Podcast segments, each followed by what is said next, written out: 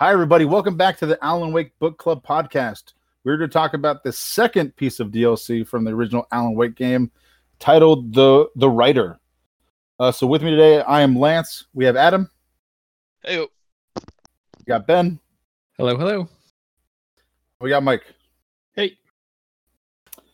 Hey, so guys, so uh, before we jump in, a couple of things uh, I want to touch base. So, about the signal, uh, you know, probably like most things, right after we finished talking, I had a couple thoughts. Um, something did we miss that the signal equals the TV signal, which is essentially why you have all those TVs there, and also finding the source is finding like Alan, the crazy Alan that we keep hearing so much about. I think those are pretty obvious things that we just didn't, we kind of skipped over. Yeah, I, I like that a lot, as well as you know, thinking about it a little bit more. Um, TVs as a motif kind of makes a lot of sense just from the way that the game is structured. Uh, sort Mhm. of like as a, as a TV show, you have the previously on, you have the sort of end caps for music. Um, they they direct it very much like a, a season of a television show. Uh, so sort of a lot of that carries over to the imagery um, that you see in in the signal as well, and the writer. Thanks, Ben. All right, so jumping in, let's go through. Uh, I'm excited to say the second second episode where we actually have comments from people. So thank you guys for commenting on our Reddit post. Uh, Mosun 041003 said this is great. So thank you, uh, Mosun. Uh, just uh, interested stories relates to the environment. Uh, looking to see if there's any kind of more insights about uh, Bright Falls, like the real Bright Falls from the DLC. So not necessarily in Alan's mind. Um, you guys have any tips for uh, December Mouse on on that? Kind of where to get more information. um, yeah, the first place. I mean, like, there's really not a whole lot in the game itself, but if you read the companion book, if you got the special fancy collector's edition on Xbox, or if you buy it on Steam, it'll have this on there as well. Um, it's the Alan Wake Files. Um, has kind of a little bit more information that you're not going to get from the game itself. It involves Clay Steward, who is the random bloke out in the you know dream sequence in the very beginning of the game. Um, it's written from his point of view. That'd be a really good place. And then honestly, uh, yeah, Control has a lot of kind of background stuff there too. But we're not talking about that yet. Yeah, not Maybe we'll Uh, talk but about I'll- the Alan Wake files sometime. maybe, but I'll double down on Control. I mean, I hope if you're listening to this, probably Control is in your uh, either you've played it or it's in your pile of shame, getting ready to be played. A lot of what you pick up around there gives more insight into uh, Bright Falls. So, uh, and we will talk about that in a future podcast at some point. And uh, last, sorry if I uh, if I mess up your name, uh, Vuo Hitasaus. Uh, he listened to all the episodes in one day, so my man, giving it up for you. That's awesome. Uh, That's a lot of us talking. Yeah, I know, like but- you've got the patience of the Buddha. for That's that, a full time so job of us talking. I can I can tell you right now, we all appreciate it. When we read your post, we were just like, man, you know, thank you so much. We're glad we're glad that you guys come back to listen, and uh, you know, and we are happy that you know we bring some some happiness to you. Lord knows this All year right. we could all use a little bit of distraction. I think it, not just a little bit. uh, okay, so we're, we're so we're starting with the the writer. So let's uh, start off with the uh, the intro video and kind of gives us the, the previous behind the scenes. Previously on Alan Wake. It's not a lake. It's an ocean. After saving my wife from the mysterious dark presence, I found myself trapped in the dark place. Imagination can be the enemy here. A nightmarish world that exists somewhere beyond the shores of our own existence. We're the one making all this happen. Just do what Zane tells you. Follow the signal. Is all this really coming out of my The head? dark place playing tricks on you. I made my way across its ever-shifting landscape, trying to reach Thomas Zane. You're trapped in your own nightmares. You're still going deeper.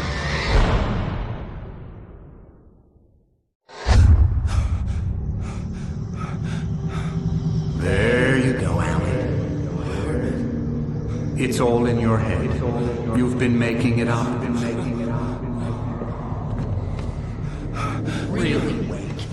You're deluded. Delusions are out of control. Get out of my head. Seriously, Al, you need to get a grip. You know reality's different here. See what I mean? Ow! Ugh, I think I'm stuck on this side. Well, you're gonna have to find your way out of there. I'll wait. Just remember, you're still in the dark place. You know that, right? I don't want to alarm you, pal, but it's sink or swim time. Fine. Yeah, so so there we are. We're back. Uh, just got to talk to kind of. You got to hear from Emil, talking to Alan. Uh, then we're we're talking to Barry again. In this case, you lose all your weapons again. Um, one thing I noticed is when Barry said you're still in the dark place, and then sink or swim, right? So you jumped in the water, so you're still swimming, you're still sinking. Uh, but what did you guys think? You know, coming back into this intro after the signal, it was teased at the end. I mean, I'm just glad that Barry is back. Uh, mostly, like more Barry is best Barry. So uh, that was kind of fun. It was kind of interesting as well because it sets you back at the Hartman uh, Institute for people who can't read yet. Whatever the I forget what the thing is called. The lodge, essentially. Um, yeah, the so- Cauldron Lake Lodge. Yes, thank you. So like it ties directly into the kind of like weird hallucinatory sequence that you have at the end, which also is kind of like compounding some of the questions about like is he losing his mind? Is this in his head or not? So it's like helping kind of like I think it adds like a refresher to some of the questions that we may have had, um, which I mean for us playing it when it's already out is not really needed, but when it originally came out there was a good chunk of time in between, so probably helpful. I don't know. Yeah, I, mean, I think I think that also, um, you know, Hartman was a, a pretty big part of of Alan Wake as far as like the, um, I guess just like the main arc. Like he was, he ended up being ultimately a red herring of like, you know, you waking up there, but oh, it's it's all just a dream. Like you're you're just crazy. Um, which Alan Wake plays with a lot right up until that point. Yeah, and, and even now, I mean, we're trying to find that crazy Alan Wake. Right, we saw him in the the signal at the end of the TVs, and now we're here. So you, I think you make a great point, Mike. That almost kind of fits that kind of that madness uh, theme we're getting from from here. So at this point, you go through a, a hedge maze, and uh, I mean, you get your guns and everything quickly again. Uh, you do see some uh, gods of Asgard, like you see the shields, you see the signs. That leads up to, I think, kind of a fun battle outside of the lodge, where it's kind of like the uh, messed up gods of Asgard stage, just have all the fireworks, and you're just getting swarmed by enemies at that point. I thought I thought that was fun. Not as fun as in the the first game, but still pretty neat to revisit that. The the song being played like backwards or like with a bunch of effects over it to make it creepy was was a good touch i think.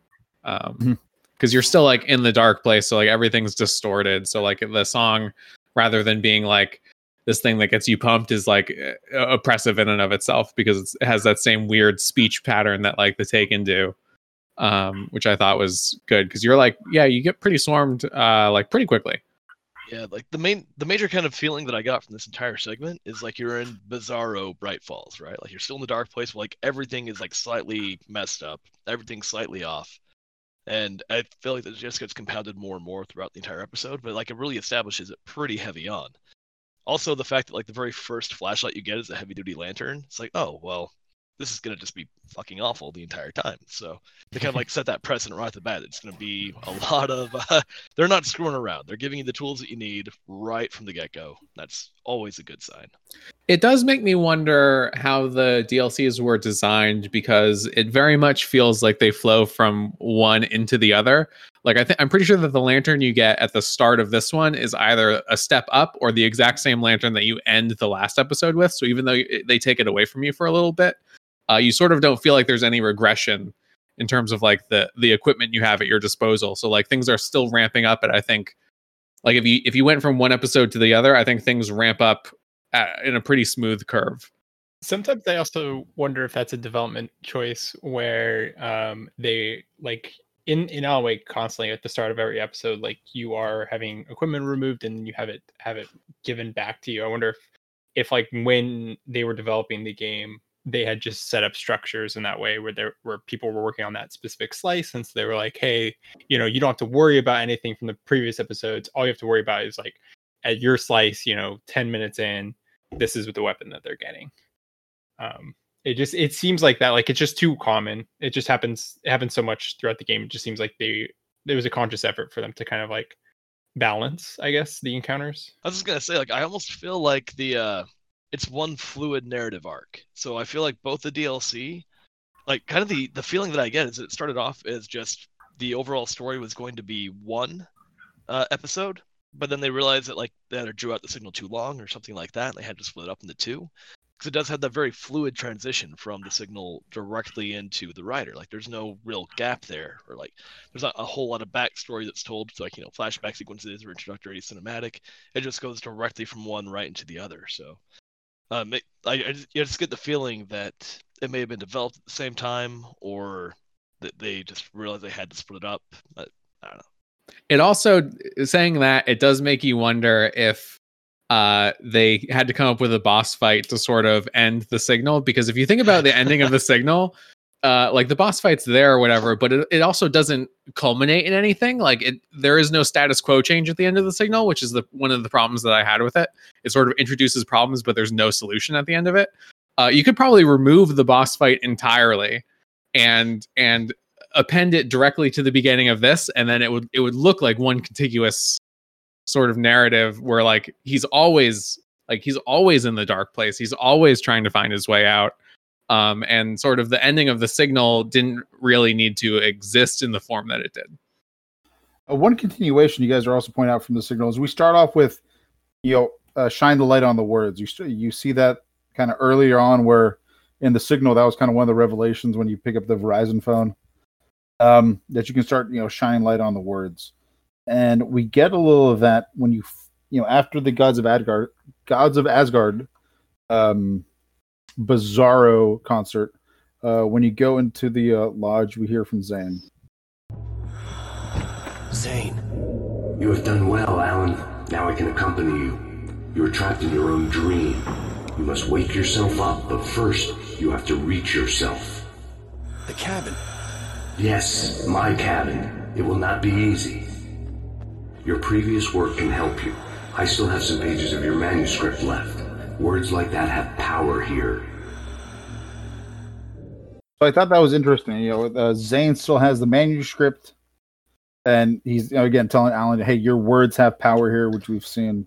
But that he's like drip feeding it to him. I know we kind of had a little bit of that before, but I think would this be the first time we're seeing writings that Alan like wasn't aware of? Or was that in the signal too?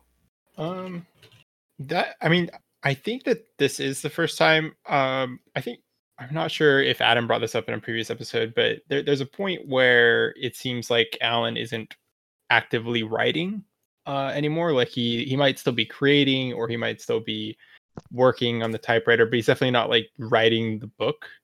Um, and so it does seem like at, at least at this point, it seems like it's a nod to maybe Zane has more control uh, and Alan kind of only has this weird uh, like tertiary control with like lighting up the words, like it's a more direct. Um, it's like I don't know. I'm trying to think of like a better way to explain it, but it does seem like more direct and less like obtuse, where it's like a master creator um, relationship where with his with himself instead it's more of like I can affect the world directly. Yeah, I mean, another thing that I kind of uh, picked up here specifically, I remember having this thought, is that I don't know a whole lot about diving suits, but the way that Thomas Zane is breathing is very Darth Vader like. Like you've got that kind of thing in the background. Like, but if he's got an air tube, I don't think he'd have to have a respirator. And so I feel like it adds like a weird kind of dynamic that makes him sound kind of menacing. And I'm really like I already distrust Thomas Zane immensely. I think I've ranted to you guys about this before, maybe not while recording, but and so the fact that he's saying like I've got your pages, words have power here, so let me give you some certain select words. Like it immediately makes me wonder like are these words that Alan Wake actually wrote or are they words that Thomas Zane wrote? Because Thomas Zane did like it's been shown that he has been able to impact reality. He wrote himself out of existence, banished himself to the dark place, made the shoebox loophole. So in meet like at this point, I really start distrusting Thomas Zane, um, and it could just be the Darth Vader villain, like you know, noise in the way that he's breathing. I, I don't know, but like this whole thing is like just becomes sketchier and sketchier for me. It, will I'll definitely talk a little bit more about this a little bit later on as well. But this is when the seed of doubt really kind of first got, you know, planted in my head. Yes, talking about the manuscript, a bunch of words come up. Uh, the first one that comes up is, is clear. And when you shine your light on that one, what you see is the lighthouse. And again, I don't remember, you know, everything about the other episodes, but I do remember this lighthouse coming from this was like the opening scene of the game where you're walking up to a lighthouse. Yeah, it was he was Um, trying to escape, right, to the lighthouse from uh like whatever darkness there was, which is also a callback, I think, to the original release trailer where he was running to the lighthouse um while he was being pursued by like people who were in like creepy looking rain jackets or something. Uh back when the game still was very much sort of like a day night cycle focused uh like survival game. Yeah. You could almost say that it always starts with a lighthouse. Uh, Uh, oh- Bioshock. oh is this a is this part of the Bioshock universe? Confirmed because there's a lighthouse. I don't know. That's another thing that came to my mind, but you know, Yeah, multiple this dimensions, is as dark connected place, to the like Bioshock that. universe as uh, Life is Strange is connected to the Bioshock universe. I don't know if you knew that that Thomas Zane and Big Daddy have the same atmospheric diving suit. Is Thomas Zane a Big Daddy? Alan Wake, Does would that you make Alan kindly Wake the read little sister? manuscript? All right. Uh, so yeah, so after you see the lighthouse, we do get another uh, little piece of audio from, from Thomas Zane. The lighthouse? It's very appropriate. I can help you reach it. But after that, you will be on your own. I cannot enter the cabin now. The Dark Presence made sure of that on our last encounter. You are facing yourself, the parts of your mind that are hard to control. This is not a fight anyone else can win for you. At that, at that point, he kind of sets it up. You know, the he can't go inside. Uh, the dark presence uh, won't let him anymore. Um, what do you guys think of that in terms of setting up, knowing knowing where we're going to end up? I mean, I think it sort of continues the conversation we were having about the last game, which is that this is very much a fight between Alan and himself. Uh, which I Mhm. guess, like, if you look at sort of how the dark presence works, um, is like makes sense. Uh, it's sort of like an internal struggle that he's going through to not lose himself to the darkness. Uh, so it being between him and him, and no one else can really help him with it, uh, like rings true to me. What do you think about Thomas Zane not even being real? It's just his. This is all just Alan Wake's brain because um, Barry and Barry, you know, Barry says it straightforward. He's like, "Hey, it's not. It's not me. It's just like what you think I am." So, like, what if this is Alan Wake? What he thought Thomas Zane would be like, just from the small bits of information we get over the game. That he's like, hey, I need a guide. Let me pull a guide and Yeah. into existence. It Yeah. could be. I mean, that's always been the question, right? Is sort of the chicken and the egg, like who came first, whether it's uh, who wrote Alan getting the clicker into the shoebox that, like, did Thomas Zane write that? Did Alan write Thomas Zane writing that? Does it matter at the end of the day? Is it just like a, is it just like a loop? Uh, I mean, there's some indication, I think, in the game that Thomas Zane is uh, one of the only things that could survive down here um, and may still be alive down here uh, even if he's not sort of a presence. And I mean, does Alan writing that Thomas Zane is here bring Thomas Zane back from whatever darkness he was in? Um, Yeah. Yeah, and we've we've talked about this off the podcast too, like just about the I guess level of power that that Alan has over his over his reality and others. So I I, I think that is an interesting question, and that it's never truly answered. Um, you know, in in Alan Wake, um, just kind of where where things end, um, and where they begin. What's the darkness? What's Alan Wake? You know, what's what um you know what's something else maybe but it is interesting to think like that this could even be a self-deception um of himself of just alan you know going through this in himself because you know there's nobody who lies better to yourself than you Huh, that's really interesting. I never, I guess, until this discussion, I never thought of Zane being a figment of his imagination. I was kind of assumed Zane had some, you know, power over the dark place. At least not power, but like a, a presence. You know, he he kind of that's his new. That's where he lives. Um, so no, that perspective is really really interesting. It shifts a lot of my thinking uh, for stuff in the past. Just just a thought. hey, that's what we're here to do. Uh, my next notes here are not that complimentary. It says lots of platforming, which is not this game's strength. I know you're going through the log, you're jumping into the water. Uh, you finally see some Cynthia uh, Wheeler, like her paint, where you shine. You do see some of that uh, reflective paint. Do you? You have the yeah. There's like an arrow that tells you to jump in the water. Yeah. Like my next note's also not complimentary. It just says uh, "fuck the Ferris wheel," um, which I think sums up pretty much what Lance is saying. Oh yeah, what the pretty- fuck was pretty up with the Ferris wheel, dude? It is. I wanted to. f- I'd forgotten how much I hated that when it initially came out. God, fucking damn it, that thing's. Ooh, it's very Um, bad. I'm remembering it now, and now I'm remembering. Yeah. Do you know there's a trophy? There's an achievement for doing this whole episode without dying. Can you imagine? Can you imagine good trying to do the Ferris wheel without falling? I, Oh, uh, I was like, I'm not You jump. not ashamed to admit that I brought difficulty down. Oh yeah, this, I, I played this one on easy.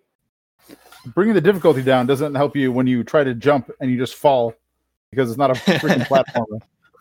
it does not help like running on logs.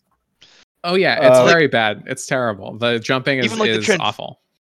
Well, not even the jumping part, man. Like there's sections where like you've got like a rock and then there's like a wooden bridge that you're trying to run over, but there's like enough of a gap there that as soon as you hit it, you just fall through the fucking ground and then you fall forever and you're like doing this weird like running and placing and then you die. Like it Listen, the darkness is oppressive, and Alan is fighting himself. You know, I didn't think I could hate the darkness any more than I do now, revisiting this this portion of the game.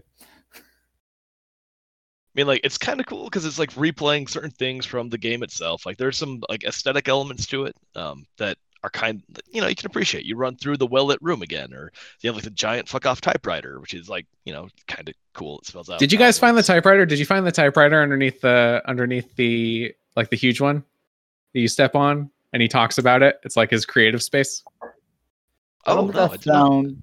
No, I didn't find that. Oh man. I'm gonna I'm gonna totally derail the podcast for two seconds while I look for the screenshot that I took of it. I apologize to you, Lance, for having to edit this. no, you, it's like, fine. I know there filler was music uh, from uh, Walking Dead, maybe. Oh, it's fine. No, there were some. Uh, as you're going through this, there were the giant typewriter keys, and I know you could walk over W A K E. Um, I think even an A for awake, which you guys I think blew my mind. In episode, the first episode we we recorded. Uh, so How there were I- some cool visual parts in this. You're going through the police station. Uh, there are some neat things, but yeah, just the, the platforming in general really, man, really bugged me. And I do have a note. We end up at Stucky's gas station. I think that's kind of like where we exit this. Um, which is which is cool because you haven't been there since the first episode, where you ended at Stucky's gas. I'm gonna station. post this. I'm gonna post this real quick. I'm sorry. Okay, no problem. But it, it but it's actually worth talking about, and I forgot that it existed until until just now. Uh, there's also one quote from the from opening the salad door for Barry where someone says there are 65 billion cows and pigs in the world, which I thought was an excellent enemy quote. What the hell?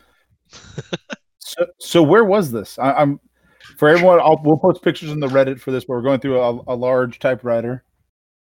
Uh, so it was like eh, you go across the um the airplane, and then you Mhm. jump down, and then if, instead of going right, which is the direction it tells you to go, if you go straight into the left, there's like a path between these two trees, and then it brings you down around, and then you end up in in this uh creative area with where with a huge typewriter.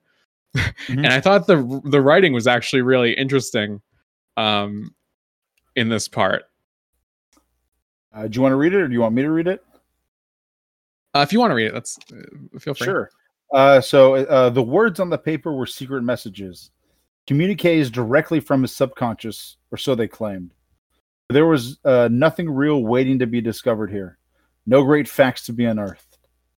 And yet, in that very absence of substance, or at least the description of it, was hidden a core of simple, literal truth. The words were correct, and yet there was no real meaning beyond semantic games. just an endless string of nonsense masquerading as prose, a torrent of forgettable filler text that piqued the curiosity but explained nothing. Sounds like you found a meaningless Easter egg. At least that's the way I take that language.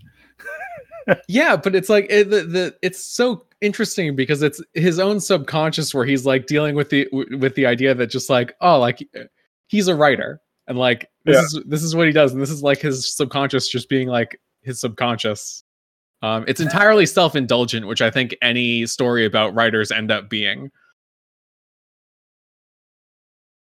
Yeah. I mean, they control the narrative, right? uh, so Ben, while you while you were looking for that, I said uh, we ended up after the whole platforming area, uh, we ended up at, at Stucky's garage, and uh, we do have a battle outside that. But I just thought it was neat going back to revisiting that since we hadn't been there since uh, the first episode of the game. yeah we had not we had not returned to stucky's uh gas station since since then And as you're moving forward, uh, we come across like a bridge, and it's uh, we have another good clip from uh, from Mr. Zane himself. The part of you that is in control is in the cabin, dreaming and insane. I don't think I like that. You represent the part of Alan Wake that is capable of rational thought and planning, which is why I'm talking to you. If that part can regain control, then you have a chance of making it. But a part of you wants to give in. There's comfort in the oblivion of dreams. You represent the part that isn't ready to quit and die. Wait, are you telling me I'm not real? You're as real as anything else in this place. So there are two of me? Yes. And the one you called Mr. Scratch, he's me as well? No. Zane, are you playing some kind of game with me? I am not the author of your story. How can you say that when you wrote that page about me and the clicker? It wasn't one of my pages. You directed me to it. You had Weaver guard it. Yes, she was needed. And you needed to click her. But I I am not. What? I don't understand. Alan, you should keep going. Zane? Zane, come on! Well, that cleared things up. I love that conversation so much for so many different reasons. It's sort of like a dialogue with, um, if you think about this Alan, the Alan that's capable of rational thought, not the Alan that's going crazy, uh, as a distinct entity. He is, he's almost a stand-in for the player in the sense that he's asking the questions that we're we've been asking since the end of the game, uh, and of course he's getting literally no help in deciphering any of it. Because where's the fun in that? Well, it seems he almost catches Zane with like a logical issue. Like, hey, well, you were at the clicker. It's like, well, uh, waves the hand. Just keep going. That's what you have to do. Stop It's also like the only What's time that over there? Like, it, it's like the only time you hear him sound um like unsure or Yeah. or sort of outside of the the normal tone of his voice he's kind of like well well yeah but it's not important we can keep going and this is another part that like really makes me question the motives of Thomas Zane, right? And again, like I'm probably reading way too much into this, just like everything in this goddamn game. But like the fact that he didn't have a prepared answer because he's been like you know that kind of like Gandalf character guiding you throughout like you know the mysteries of the dark place and how the dark presence works and you make make sure the pages end up in your path just so you can find them just when you need them. This is the first time that you realize that he's kind of fallible, aside from like you know essentially him fucking everything up with Barbara Jagger back in the 70s. Like, but you know, he's learned since then. He's become like, you know, Thomas Zane the White versus Thomas Zane the Gray. But this is the first time that he is not prepared to give you direction with what you're doing, where you're going. He doesn't have an answer prepared, which makes me think that he wasn't expecting the question, which makes me think that he does have ulterior motives. He just doesn't expect to be questioned. I don't know. Don't trust Thomas Zane. Ah, what do you think michael you look like you're formulating a, a thought I mean, I just think I just think that it's it's one of those things. It, it's very dreamlike where you're having a conversation, and when you come up with something that's truly spontaneous, I don't think that you always have the best answer.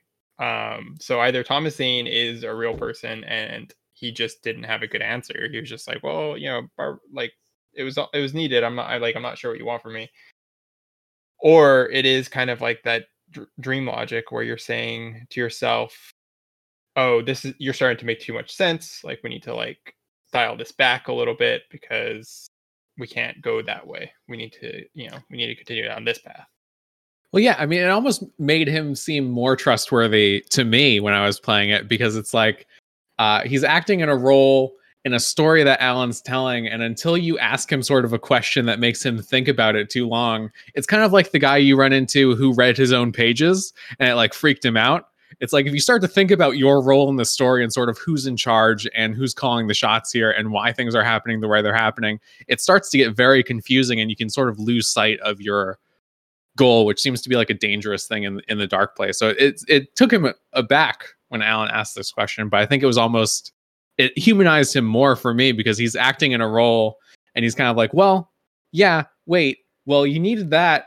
Uh, sort of in the same way that we have a conversation about it, where he's like, "Well, you needed the clicker, so I gave you the clicker, but I don't know where it I don't know where it came from. If we think about it, it's going to get very confusing." It also slightly reminded me of uh, the movie Looper when um, Bruce Willis sits down with Joseph Gordon-Levitt, and Joseph Gordon-Levitt asks him the question, "Well, you know, how does how does this work? Like, how are we having this conversation?" Um, alluding to time travel because the whole movie is about time travel. And Bruce Willis just says, "Listen, we're not going to talk about this because all we're going to do is talk in loops, and none of it's going to make sense. We're both going to be none the wiser for it.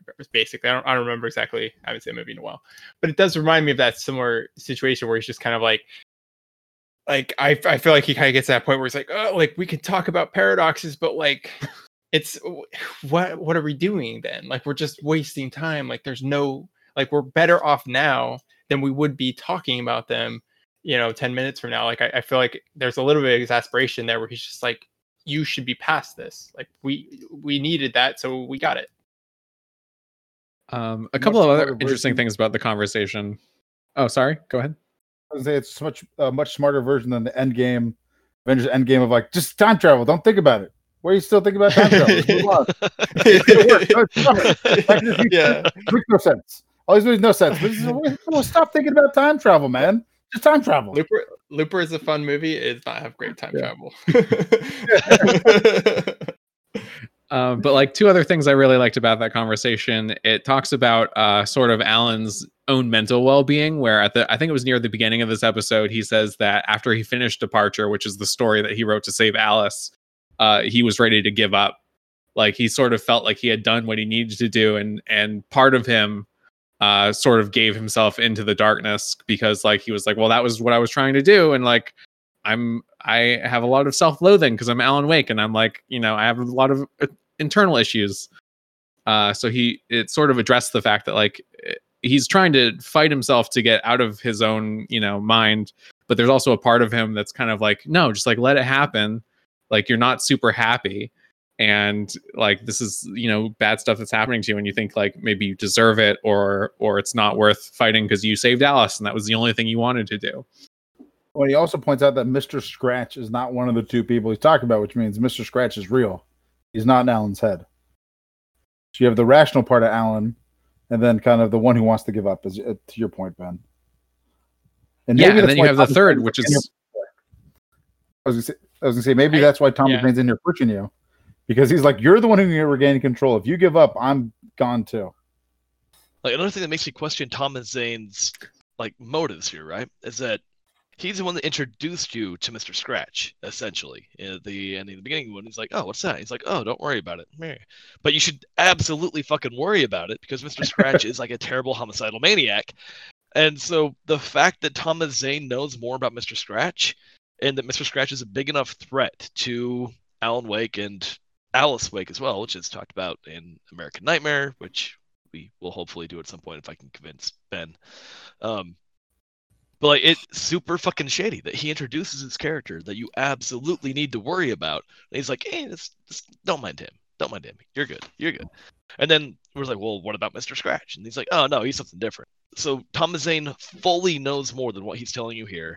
It's never explained in any kind of satisfactory setting at all, even in American Nightmare. Spoiler alert for eight year old random fucking Xbox Live arcade thing. Um, so it's it's like for me, it's super fucking shady.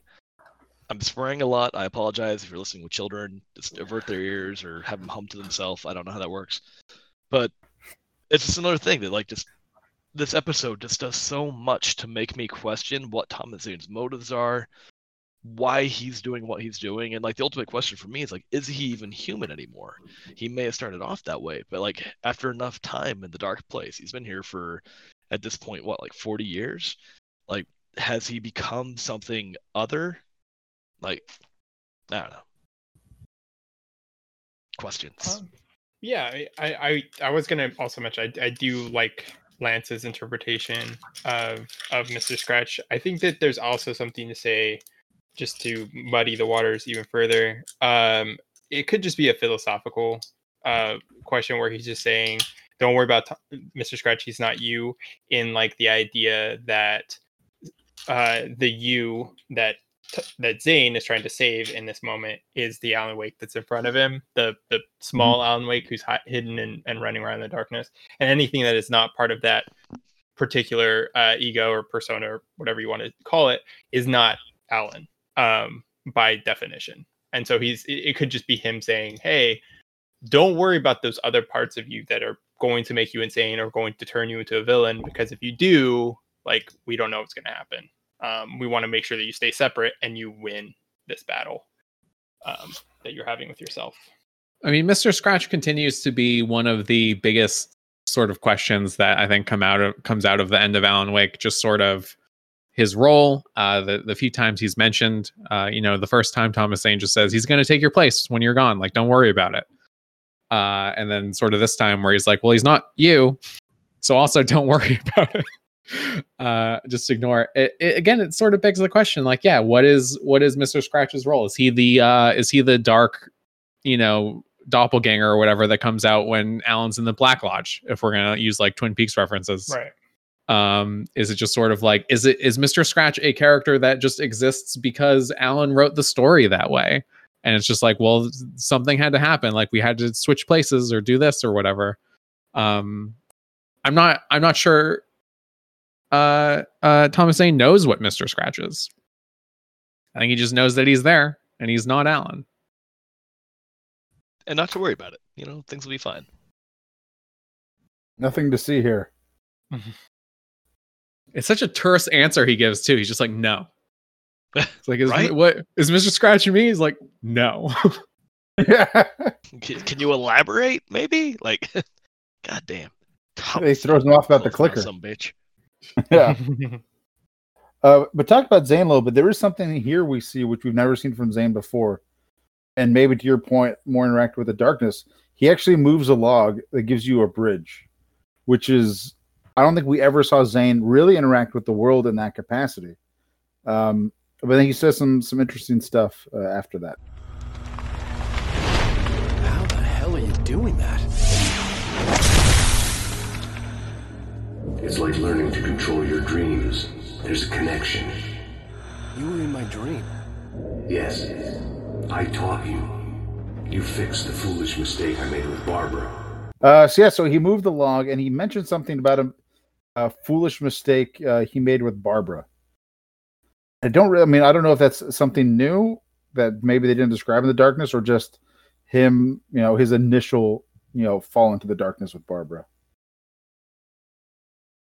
Like my take on that is that he's referencing trying to bring Barbara back. Like after she fell into the lake, she drowned. Uh, we hear this in the song uh, "The Poet and the Muse" by Old Gods of Asgard, um, about how she fell into the lake and drowned. And so he wrote her back using the powers of the lake.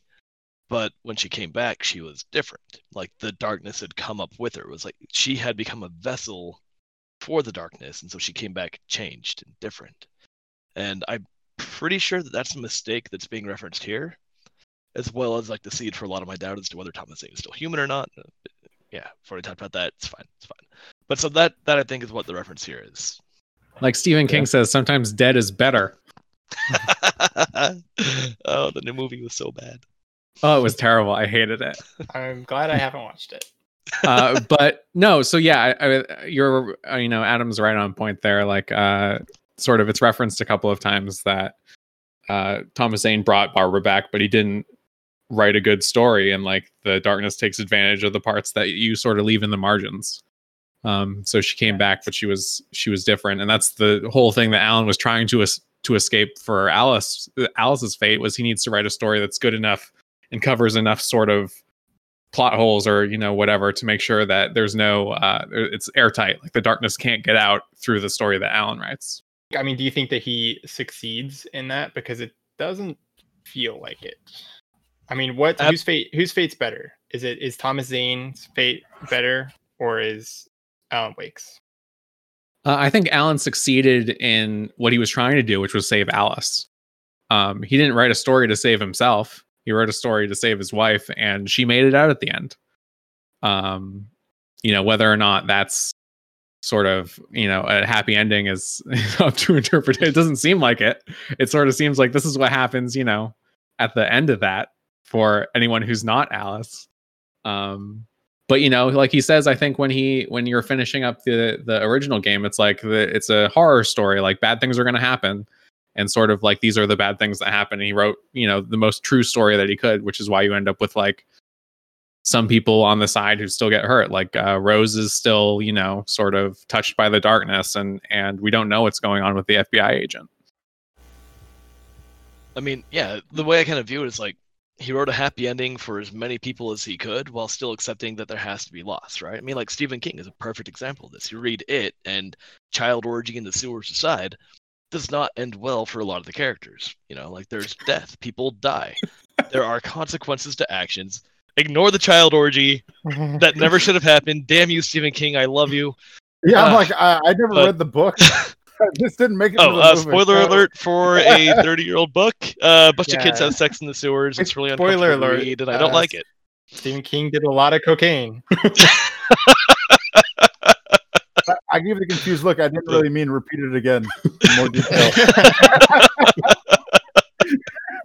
let me just pull out my copy and read some passages Oh, God. oh god actually i can do that if you want it's just right over my shelf no No, um, but but the the point that i'm trying to make is that like there's always going to be casualties. Any kind of human story there's going to be something lost along the way especially when it comes to horror like there's always a price to be paid. And alan wake mm-hmm. establishes that pretty early on that the story has to be true to the characters.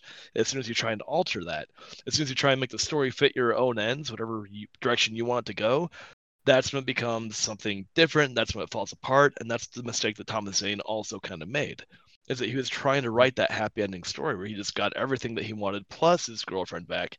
And that's what kind of fucked everything up and led to the dark presence inhabiting barbara jagger coming back trying to take over the world and the whole thing is going to just like burn in hell. More or less i feel like that's kind of what's being talked about here. And uh i mean it's it's, it's pretty realistic to have it so that some people are still touched. You know like rose definitely got kind of screwed over here but she's also the new lamp lady which is honestly probably worse for her at that point i think. Uh nightingale his role is still like very interesting because he's like almost a new face of the darkness but it's still like very unclear.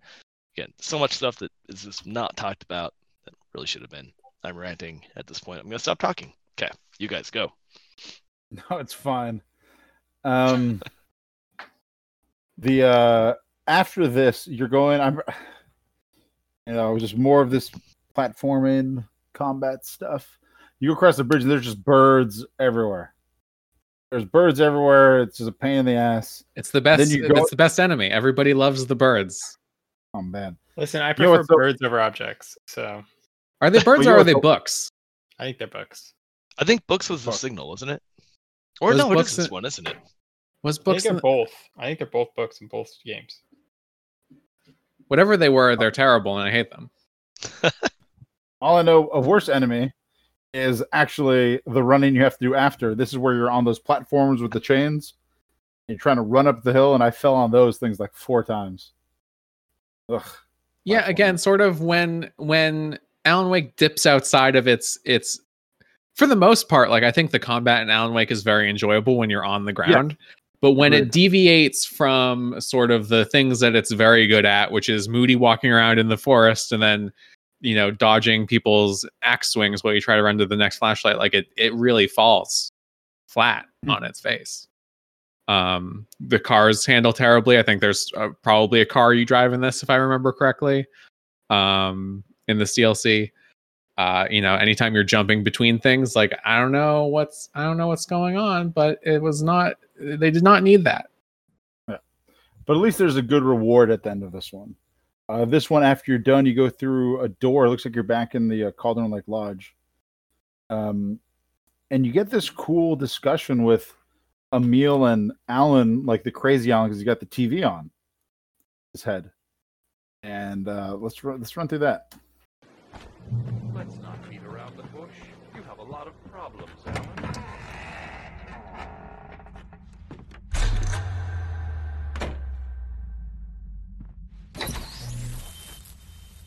Since we're being so frank here, Alan, and let me just reiterate how happy I am that you've had this breakthrough, I would like to summarize your condition.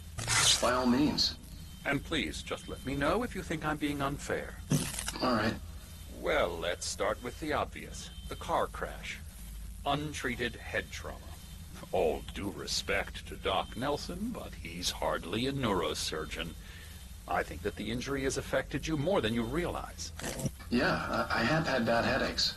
Then there's your history of substance abuse, which, combined with your chronic insomnia, has resulted in hallucinations and extremely poor impulse control. That's a dangerous combination, one which your wife has unfortunately had to suffer from far more than you. I know. I know she has. I don't think I'm exaggerating when I say that you are existing in a state of all-encompassing denial. Your vivid fantasy casts you as a heroic victim and allows you to skirt responsibility for your own actions. It allows you to solve your imaginary problems and dismiss the things that truly trouble you. In your self-serving delusions, your personal problems are assets that allow you to save Alice, perhaps even the world. Dr. Hartman, I... I think that's spot on. I can't argue with any of that. Well, I'm sure I'm stating the obvious. I don't want to labor the point, but, well, um... No, no. I understand. It's important that I face it. Precisely, Alan. You've put so much effort and imagination into this self-deception, but what good has it really done for you? You refused my offer of help, and here you are. Did being so obdurate really get you to a better place? No. No. And did it really help Alice? Was this really the best thing for your wife? Probably not. Probably not. Why don't we find out? You know, I've been talking with her. There's something she wanted you to hear. Oh, hey. That sounds like fun.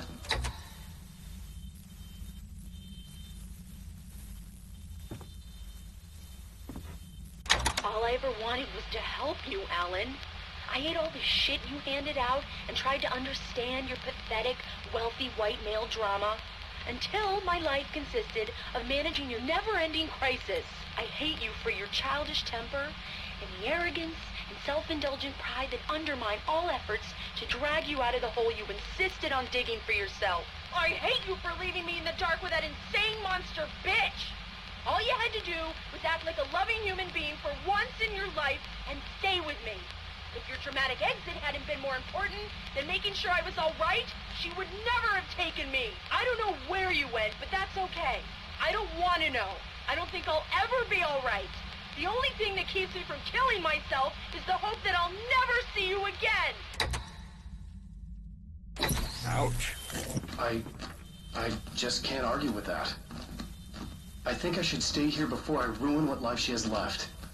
I think this is a breakthrough, Alan. I'm really very proud of you. It was nonsense. I knew I'd saved her. I'd succeeded in that, and that was all that mattered. What I heard in there wasn't the truth. It was just another toxic mirage. It cut deep, but that made me all the more determined to force myself to snap out of it. I didn't want to be that guy anymore. I had to make myself see the light. So I thought that was a it was like a long sequence to watch it all, but I thought it was really cool. It was definitely kind of if you think the darkness projecting to the Alan that wanted to give up, and you know telling him essentially all of his ideas and everything there was like bullshit. Having the voicemail from Alice that was, look, this is all your fault. You never saved me. You know wherever you are, I hope you stay there. and him, just kind of giving up and accepting everything that Hartman said. Like when we Hartman, you know, gave a theory, he's like, "Oh, that's exactly it." I could You're a I- genius. I can't can't argue with any of that, which Alan always argued against with uh, with Hartman said, and even that Hartman voice was much more robotic, almost like a machine playing it back than um, than the, the the Hartman sounds in the game. So I thought that was I thought that was a really fun piece of dialogue, and just showing the trauma and the thought that the darkness is putting on uh, the other Alan in his mind. I also thought, I mean, I thought that it was an interesting tone of a conversation, just in in general, um, because everything everything in it has to echo like real life. Like he said, it cuts deep. So like there were there's definitely like a lot of truth in in what what she says. So I think that this illustrates, you know, their deteriorating relationship. Kind of the whole reason he went he ended up out in this island in the first place, and and the reason why she talked to Dr. Hartman. Um, and so I think I think that it's it's a really illustrative kind of uh, just example of like of what was was actually going on. Um, I mean, it's also I mean it's just it's a really good character moment. I don't think that we hear that voice actress um, kind of be able to to emote as as much as she does there um, throughout the game. I just I thought that it was a, a really good moment um, of character. Uh, it's not something that we got to see as much of in, in the main game, uh, and it was just nice nice to see that. Um, I think that Dr. Hartman, even with the robotic voice, also is a really cool uh, just opening. Um, I know that we, we they make the the comment or we read the Reddit comment about uh, what's happening in the real world, uh, and yeah, I think that this is probably the closest we get to something that could be potentially mirrored uh at least like a feeling like this is kind of how alan feels the real world is is reacting um in some in some aspect uh and yeah i mean that's that's that's my thought there after that, you have a little more exploration, and uh, we have more Zane. Sorry for like you know pulling up so much Zane audio this episode, but he is you know he's such a big part. He's kind of explaining the world. I think it's important that we kind of we hear that and we kind of talk about it. Well done. You have come far, but there's still a little further to go. You must take full control of your own mind. Reject all of the fantasies you have constructed. Yeah, well, I think I can do that. A lot of the stuff I've seen here is personal and ugly as hell. I'll admit it hurts, but it's not fooling me. I know it's fake. Good. You are aware. The part of you bent on self-destruction is not. But you must be careful. Just because you know the lies for what they are, that doesn't make the danger any less real. I'll make it. I don't have any choice. Here. I cannot come any further, but this will help you on your way. Thanks, I guess. And that's the last we see of Thomas Zane.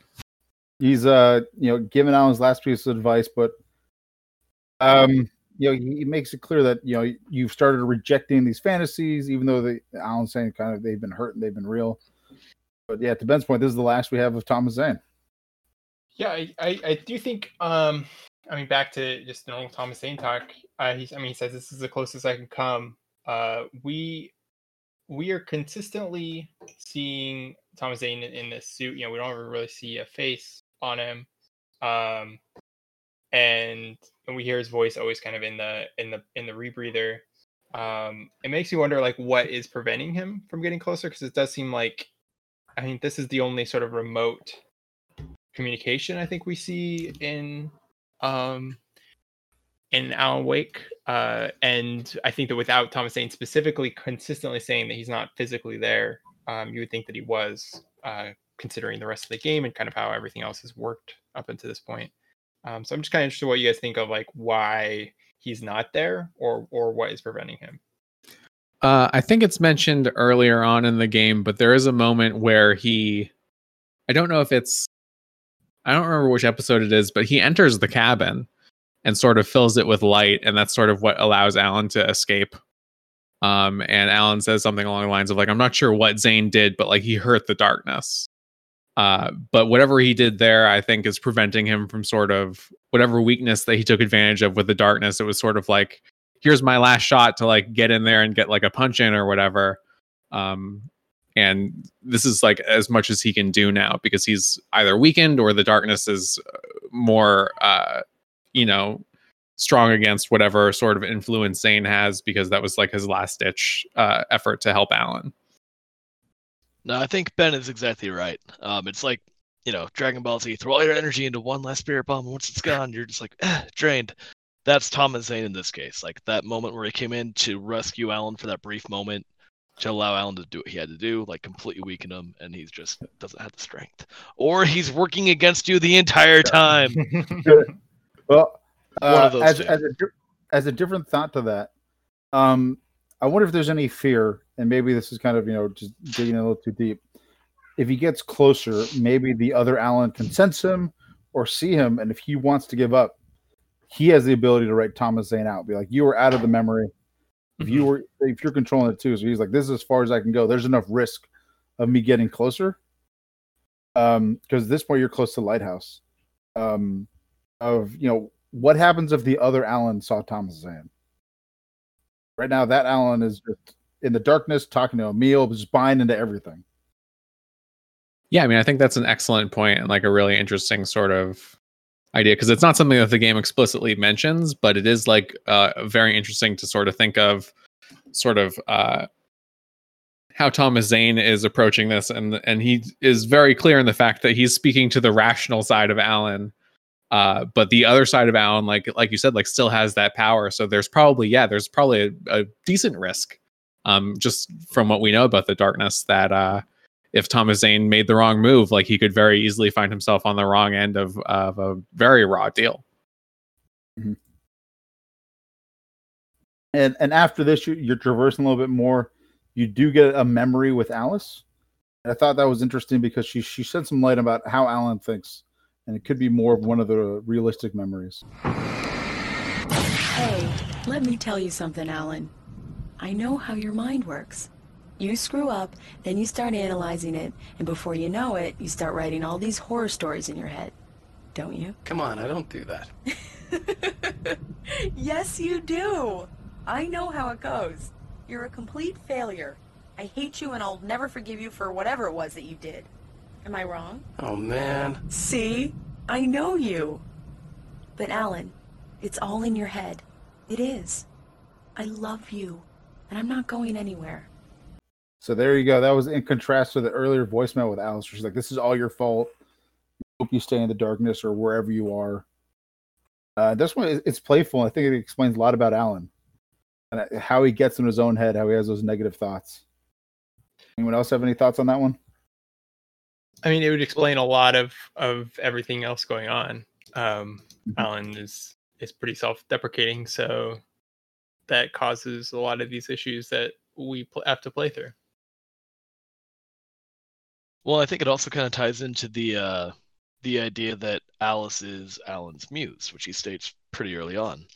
Um, is that she's able to help kind of like cut through the bullshit of his own head and help him get kind of centered. And I don't think it's a coincidence that Alice Wake's initials are also awake, right? Like same thing with Alan. I think that she helps wake him up to just go full on with the wordplay from Did it to me again. a lot of Did it to me again. Another awake. like she really does like kind of wake him up from a lot of this. Like everything that he does throughout the entire game is all for her. Like even though he starts off as like a petulant man child, you know, like throwing a fit and running out into the darkness because she knows that she won't follow him. Like she really does help cut through that darkness to help get him back on track and to help kind of like pull him back to himself. And so I think this is really kind of helps reestablish that all the kind of clues we've been given make it seem like they have a very unhealthy relationship up until this point. But this kind of like shows the more playful side, the more compassionate side for both of them, I think. And so it, I, I feel like this helps kind of clarify how the relationship actually was, which you just really don't get in the main game.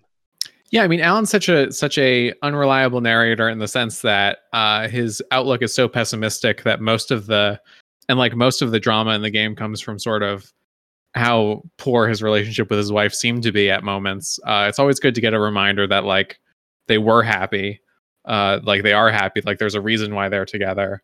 Um, and this, I think, is just one of those memories that, and it being like the last memory I think that you unlock sort of uh, before proceeding to the end, uh, kind of really gives him a, a kick in the pants to remember like you know something good and help him face face himself also i do not believe that you did not pick up on the a wake thing with alice I 100% did not. I thought don't was- believe that I for a like- second. You're like, you're like this again. I was like, man, like right in front of me. I- I- where I were you like, for the, the the the whole thing my my personal theory and i'm i'm i'm still shocked that it didn't happen is that we were going to get an alan wake 2 but it was going to be alice wake it was just going to be called a wake 2 it was going to be you're going to play as alice and then you save alan and it didn't happen There's still time, but also like I look, I don't bullshit you. The first time you guys said about Alan, like blew my mind. You're like there were shirts about this. I'm like, no way. What's happening? I never even thought Even about the it with Alan. commercials, I'm pretty He's, sure were like, "Are you awake?" Whole marketing campaign. Can you imagine Look, taking photos and they changed reality? It would have been so good. This is why I have you guys here. for Alan This is literally why I have you here. Help me understand these things. This whole podcast is a way for you guys to explain this complicated game to me. uh, so- yeah. So after this memory, you go to the uh, the the lighthouse. You work your way up. You exit the top of the lighthouse, and you exit to uh, Diver's Isle and Bird Leg Cabin. Um, as you're crossing, Barry is kind of taunting you a little bit. Uh, the bridges over there go all over the place. Uh, it's definitely uh, a maze or some sort of craziness, maybe trying to stop you from going over there. Um, then you have kind of the, the last battle. You start off fighting Emil, and you fight Odin and Tor Anderson.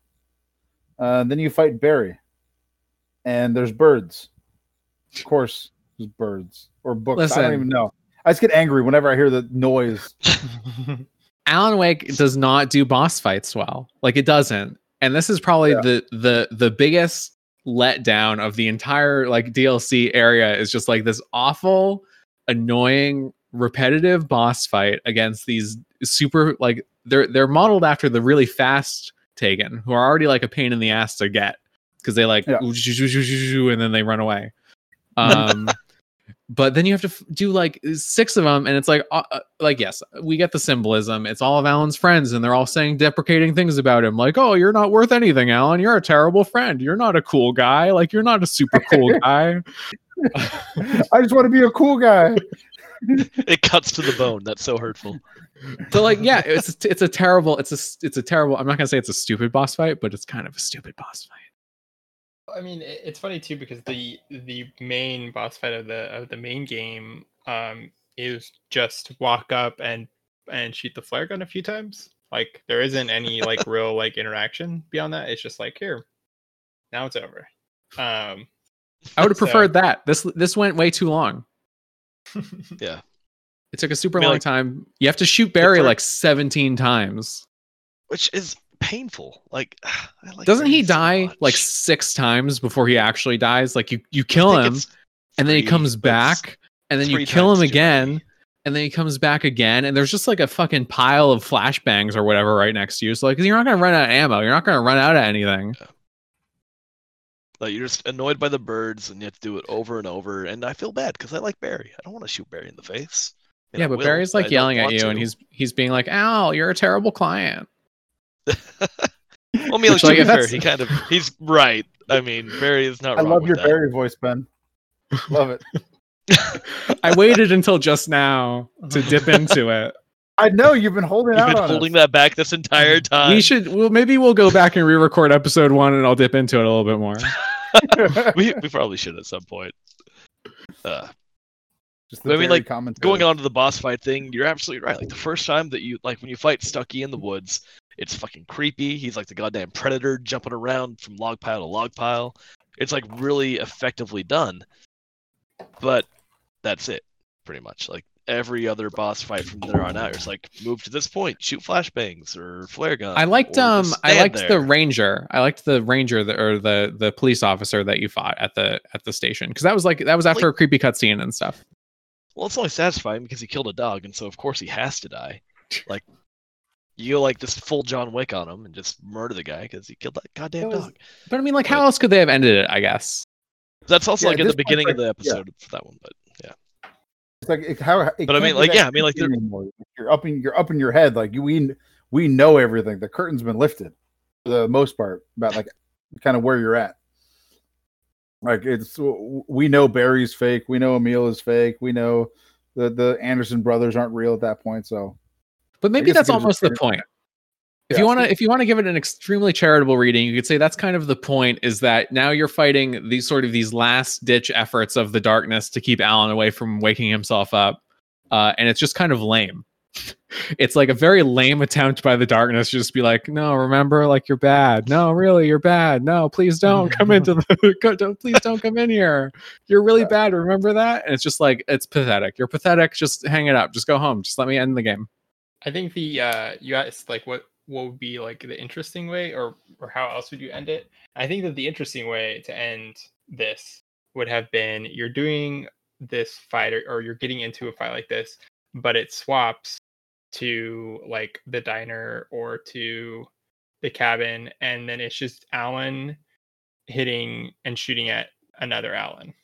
And and when you do the light, it's blood. and like and it just like flips over there and then it's just like oh wait is this real? Like is this me killing myself? If do i by winning the game do i kill myself? Like and you have that question for a split second um which i think would be kind of a cool way to end this game. And you know what's interesting? Now that we're talking about the boss fight and you know what could be worse. Kind of like the most debilitating character to uh, to Alan is Alice. You without having her as like this end of boss fight may have had more interesting dialogue or more interesting Yeah. implications for his like psychology of it. And I don't know if it's a um barry yeah of a- barry wasn't ever really an antagonist uh towards alan's like i mean i guess he was as far as his growth because barry's an enabler but um, beyond that you know. No, Alan fighting think Alan a- would have been very cool. Honestly, I think Lance is on onto something though. Like Alan fighting like the angry Alice from the voicemail between the conversation between him and Hartman. It's like TV head Alan, which made me think of Saga, which just makes me sad for all sorts of reasons. Um, would have been a far more interesting take on that. Like having this like kind of notion of Alice that you know that she doesn't love him, that she doesn't you know care about him, that he's just a piece of shit, and that she hates him, wants him to die, and then she actually comes out to try and kill. That would have been a far more interesting uh, take, just from like the emotional kind of impact it would have. Well, and to that point, it's not just her coming on him. He has to attack her, right? He's the, she's been the muse. He's gave himself up for her. So if there was a fact that he had to attack her, that would have been kind of at least more emotional for me as a player as well. Like like now I'm more confused than before. so regardless, you know, the boss fight is over and we hit our, our final cutscene, and I'll, I'll play that. We can discuss it after.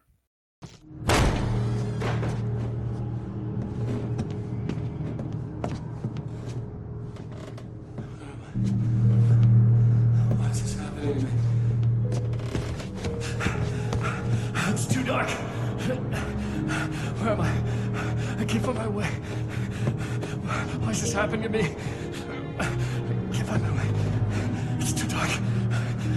Why? Why is this happening to me?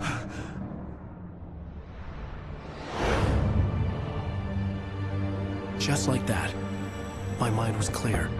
Zane had been right. I could think clearly again. But I couldn't survive in this place the way he had, and I might not make it back a second time. Leaving this place would be hard. Maybe impossible.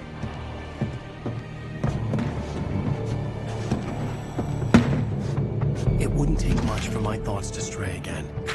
It was too easy to get lost in the dark place. Before, I was ready to curl up and die. Let myself slip away. But here I was. The yet unwritten future waiting to unfold before me. A sequel to Departure. My name is Alan Wake, and I'm a writer. Full circle. It comes full circle. I love So- it so much. Yeah, so Alan going into the cabin, seeing the crazy Alan, like touches him, and then they become one. And he's self-aware. He goes on the typewriter and he starts typing out the return. Uh, knows it's kind of going to take a lot of work to get uh to get out, but what do you guys think? Like 10 years of work. Like 10 or 12 years of work to get out. Probably 14 at this point. Although there's Probably like, 14. dalliances. There's dalliances, you know, like with American Nightmare and some things in control, which we I wish I could go back and just warn myself that it was going to be a long time before I ever saw more Alan oh Wake. Oh my god, so long. We were all pretty sure Alan Wake 2 is coming out soon. Oh, it's going to be on Windows Vista, Microsoft Xbox 360, 800 Yeah. Microsoft points for the expansion. Um, yeah, so like- that's I mean, look, that is the writer. I mean, we've come up to the end of this. We this is we've tackled the full Alan Wake game and and the DLC. Um. So, uh, what are you guys' final takes on the writer? So it's interesting to me because when I think about sort of how I would wrap up my feelings on on the writer, it's actually more or less identical to my feelings on the end of the original game, which is that like the status quo really hasn't changed and I don't feel like there's a lot more to elaborate on. Like you get more experience with Alan's time in the in the darkness, which I think is interesting. Uh, but my feelings like on on a whole are more or less identical to the feelings I had at the end of the game, which is like I'm really excited to see Alan find his way out of this one this week. Very exciting. Um, it's good. It was a it was a solid, I think, sort of two expansions that came out. Um, I overall like I enjoyed them a, fair bit. I thought they gave us a lot of interesting insight to Alan as a character and uh, more about the darkness and Thomas Zane and sort of like the the lore around that stuff. like it's a really cool setup for a sequel that ideally would have happened within a couple of years after to answer all these questions that have been haunting me for my entire adult life. um, like they do a really good job of exactly like kind of what Ben was saying. Like just here's a dark place. Here's how some of these rules kind of operate while you're there. And it just sets up like this very open-ended thing that you know with what 10 years worth of you know other remedy games have come out that you know i mean i don't want to spoil anything but like seriously it's been like fucking six years at this point like what am i spoiling like quantum break brings up some interesting questions that kind of like tie in a little bit uh, with the chalkboard that's all i'm gonna say on that if you know you know if you don't then play quantum break Um, Maybe we'll talk about it eventually. eventually. We should. It'd be worth it anyway. But like I'm I'm just bitter that it's 10 years later and we still don't really have any definitive answers. If anything, there's more questions now um, with everything that's happened in other things since then. But I mean, it, it's still it. The fact that I care this much about it speaks volumes about not just the writer expansion, but like the game as a whole. You know, it's a character Mhm. that I mean, we wouldn't be making this podcast if we didn't care about it. You know. So uh, kudos to them for making me angry for 10 years, I guess. Yeah, good job, Remedy. Thank you. well, one thing you said about the, the game that sticks out with me, right? And you know, as I get older, I realize some of my favorite games were the shorter ones. And I feel like this game was just like a great length. The episodes were like an, an hour to an hour and a half.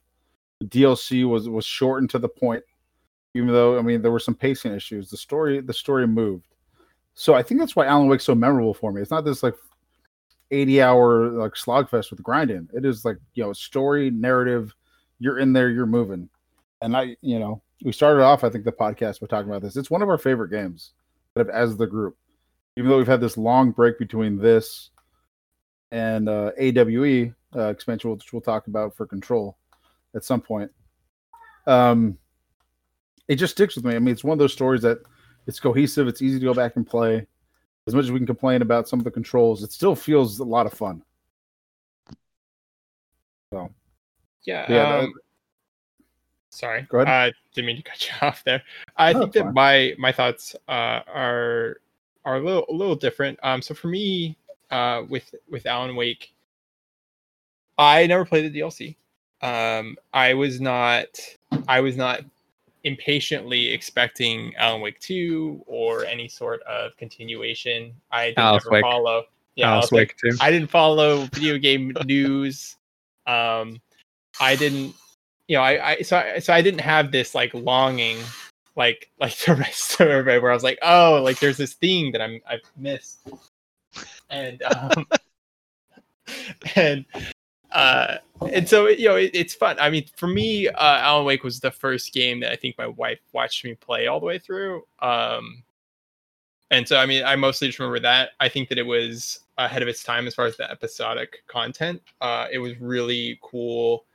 Uh i remember playing it and be like i really like the way this is set up because i can i can say hey like let's sit down and, and play an episode you know and there's a there's a clear start and a clear end um and it you know it isn't like you know sitting down and saying like i'm gonna play some skyrim and somebody wants to watch you play skyrim and you just you know walk around a mountain for three hours and they're like i don't understand why you play this game. You know it's like it's it's it's a lot easier to to i think explain just as an idea um because it was it's basically watching a, a thriller movie or you know science fiction um and so yeah i mean i i've i've really liked looking back at it uh it's first time playing the dlc which was interesting um I do think that it held up as far as like just everything. I mean, it still looks pretty good uh, for a game. Like the controls are not not that aged. I mean, there are a lot of other games that came out at the same time that uh, I would hate to try to go back and play. Um, and and yeah, I mean, this has been this has been really fun. I'm excited to uh, to keep talking about the future of other stuff. Might I interest you in a spin off that is not necessarily canon that was released for Xbox Live Arcade? which is still super fun and worth playing and has some interesting insights into some of the questions that I think have been raised throughout this podcast and absolutely worth uh, playing and talking It's about. like, hey guys, Alan Wake didn't sell super well. Can we please reuse some assets and maybe make a game for for Summer of Arcade and then maybe maybe make a sequel to Alan Wake? And we see how that give him turned a out. flannel shirt and uh, it'll be more relatable, you know? it'll be great. He's the everyman. no more no more elbow patches. No more Alan on his high horse. He's he's bringing himself down to the level of mere mortals. Although I will say his jeans in American Nightmare fucking pissed me off so bad. No bedazzled jeans. Nobody should ever wear them. I swear to God. Were Just- they bedazzled? They weren't bedazzled, but they had stupid stitching, and I hate it. I didn't realize I I hate was it now. like a GQ like that, uh, I'm starting to hate it. podcast at this point, but uh, So like the true true religion pants or or whatever. You know, those Well- iconic Alan Wake American Yeah, Nightmare like, the, fans. like the fucking All Zak Bagans of the world wear these goddamn stupid pants. And Well, it's, hey, ugh. let's save this hot jean talk till we talk about American Nightmare. Let's keep that emotion bottled up a little bit, guys. So, hey, that's that's the writer. That is the full Alan Wake core game DLC. If you've been listening since the beginning, thank you so much. I, I can't imagine you jumping in now and, and not wanting to go back and listen to it. Um, you know, t- to in terms of our, future here, uh, we do think our plan is to talk about Control next. So if you haven't finished up Control, uh, get to it. That game is awesome. Uh, Jesse Faden, you got all this great stuff going on in that game. Um, after we talk about Control, we will go into uh, AWE. That is the second uh, DLC, specifically kind of referencing Alan Wake. Um, and then from there, you know, either America Nightmare, we have some different ideas on uh, things uh, we want to record. Uh, maybe talk about TV shows or games, other games we play. So if you have any feedback, anything else you want to talk about that's maybe out of the Remedyverse, uh, you know, comment on the Reddit post. You can hit us up um, in any of the ways as we kind of go through our outros. Uh, so I don't know what else to say, guys. I think that's it for another episode of the Alan Wake Book Club. Uh, I'm Lance. We got Adam, hey, hey. Ben, Uh, thank you for joining us for this Alan Wake experience. and Mike. Thank you. All right. And with that, we are the Alan Wake Book Club. Thank you all so much. Oh my god, Depeche Mode! I didn't even talk about Depeche Mode! Oh, it's so good! Darkest Star is best album by Depeche Mode, in my opinion. So good, I love it. Oh, sorry.